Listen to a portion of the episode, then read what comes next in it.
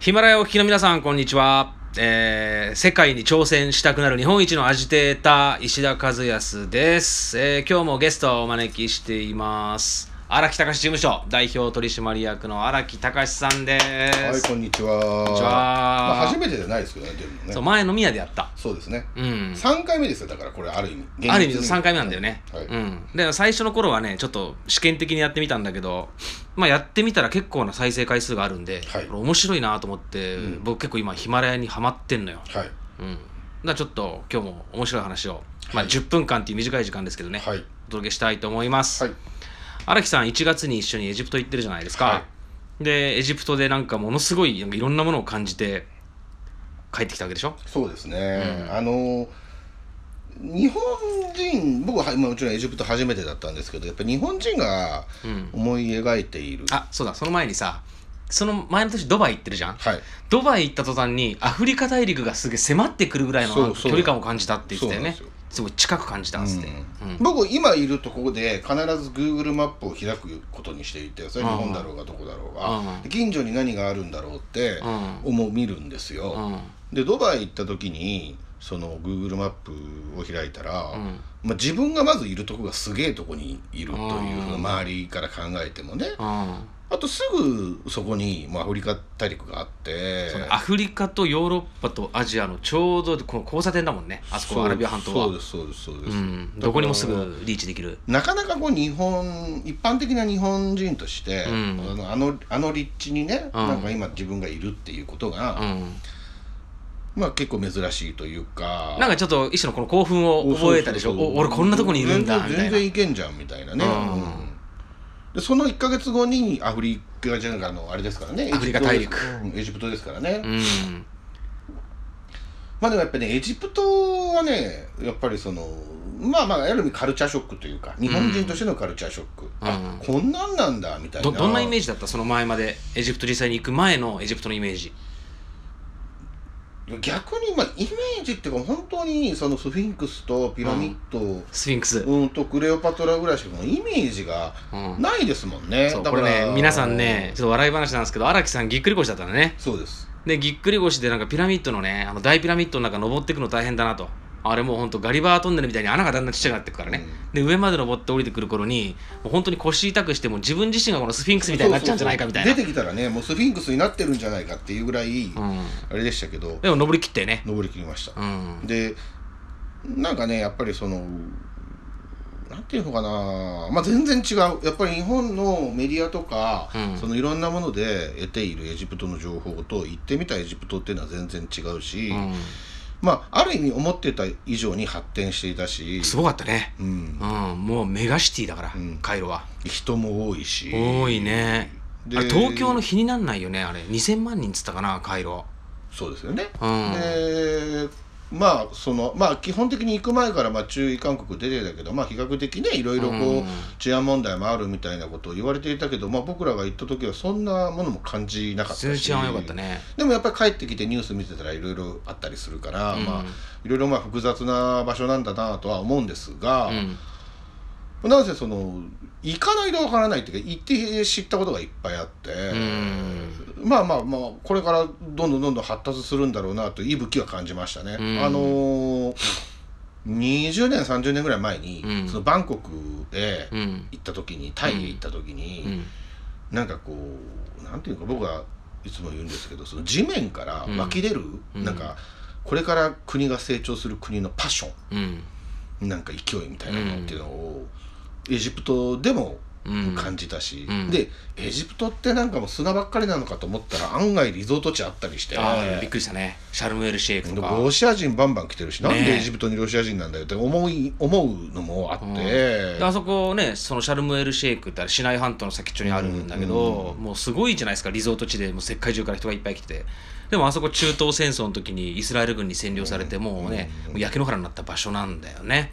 でもそういうのをみじんも感じないほどもう高級リゾートタウンになっちゃってて、うんびっくりよねだからエジプトで感じたことっていうのはもちろんそのエジプトで感じたエジプトのイメージなんだけども改めて思ったのは、うんまあある意味インターネットで飛行機のチケットを買って、うんお金さえ払えや、うんこんな自分たちが知らないような異次元で、新しいそのの知識であるとか、うん新しい何かこう文化みたいなものをうん吸収できる、うんでまた勉強にもなるし考えさせられるっていうことがまあこんなに簡単にできるんだっていうのも再認識ですよね。うんあとまあ、ビジネスチャンスもねそうですよ、あるしね何でもできるのかなと、うん、そうね思っていて、うんあなんか日本でのエジプトのイメージっておそらくアラブの春で止まっちゃってると思うのよ、そうですねね、それ以降のニュースってまあほとんど流れてなくて、で、まあ、僕らニューカイロって新しいエジプトの新首都行ったでしょ、はいであそこ山手線8個分だってよ、うんうんでそこが今もう本当に開発がもう進んでてで荒木さんがその職業柄びっくりしてたのがアメリカとかカナダの大学がここにあるんだっつって、パンパンありましたびっくりしましたねびっくりしたよねあんなのなんか、まあえーみたいなイメージだけで言ったらアメリカのなんか国旗なんか立てた日には、うんバンバン火炎瓶投げられるみたいなイメージしかないけど、あこんななんか大きなアメリカの大学がそうそうそうこんな街中にドカーンとあるんだっていうなんかこうあれ見た時に僕は感じたのは、すごくあ日本ってなんか置いてけぼりになってるなみたいな、日本ってちなみに海外の大学ってあるのうん、テンプル大学ぐらあい聞いたことある高田馬場にあんだっけかなんかテンプル大学ぐらいしかないよねでもエジプトとか、まあ、マレーシアもそうかもしれないけどもう世界中のもうトップクラスの大学が集まってるじゃないですかマジ大学ですからねあれパンパンパン。でねあとニューカイロは、まあ、大学とかのその教育環境だけじゃなくて病院とかホテルとかそういうのもものすごい世界中から資本を集めてね、うん整備してるんだよねタイの病院バムルンラード病院とかね上場してるタイの病院の会社があるんだけどそことかもう病院作ってんだよね日本日本にはないと思うんだけどだからそういうところにどんどん外国の資本が入ってきてるってことは、まあ、要は国際都市を目指してるっていう意思の表れでも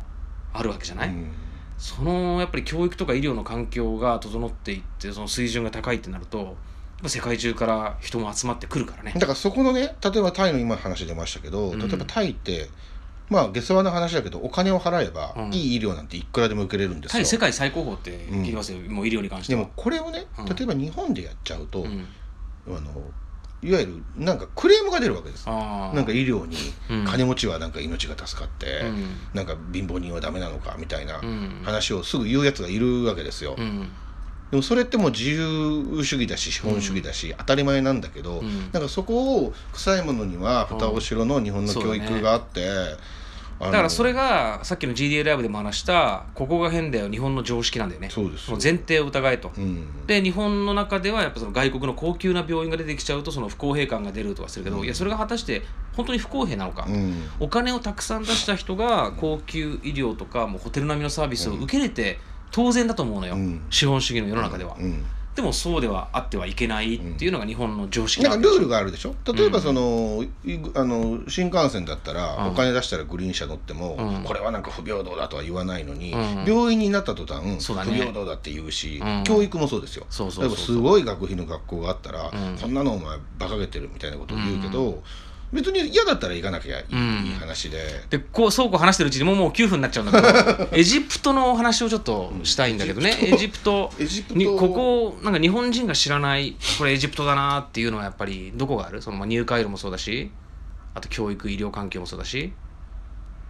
まあ、治安が良かったっていうのもあるしアレクサンドリアにすごいそうですね、かなアりレクサンドリアはね、ヨーロッパですよ、あれ。ヨーロッパだね、うん地中海、うん地中海のなんかなんだ商業都市、うんうん、あそこなんか歴史がさその古代ギリシャ古代ローマで古代エジプト、うん3つの違う文化がこうってことを織りなされてるもうミルフィーユのようなそうだねから僕が言ったように、もうまさしく歴史のミルフィーユなんです。歴史のミルフィーユあそこは魅力的だね、日本人でもあそこほとんど行かないってよ、うんみんなカイロとルクソールだけだって、ね積み重なっているうだんから新旧が積み重なってうんなおかつあんなになんかこうおなんというかその綺麗うなん綺麗な状況でこう積み重なってるっていうのは本当になくてないねうん日本は古いだったら古い話でしょ、うんそうだね新旧が混ざらないのでうん、で全然そのシャルムエル・シェイクもスエズもカイロもアレクサンドリアも色合いが違うじゃないですか、うんあの色合いの違いが面白かったねまあ、スエズ運河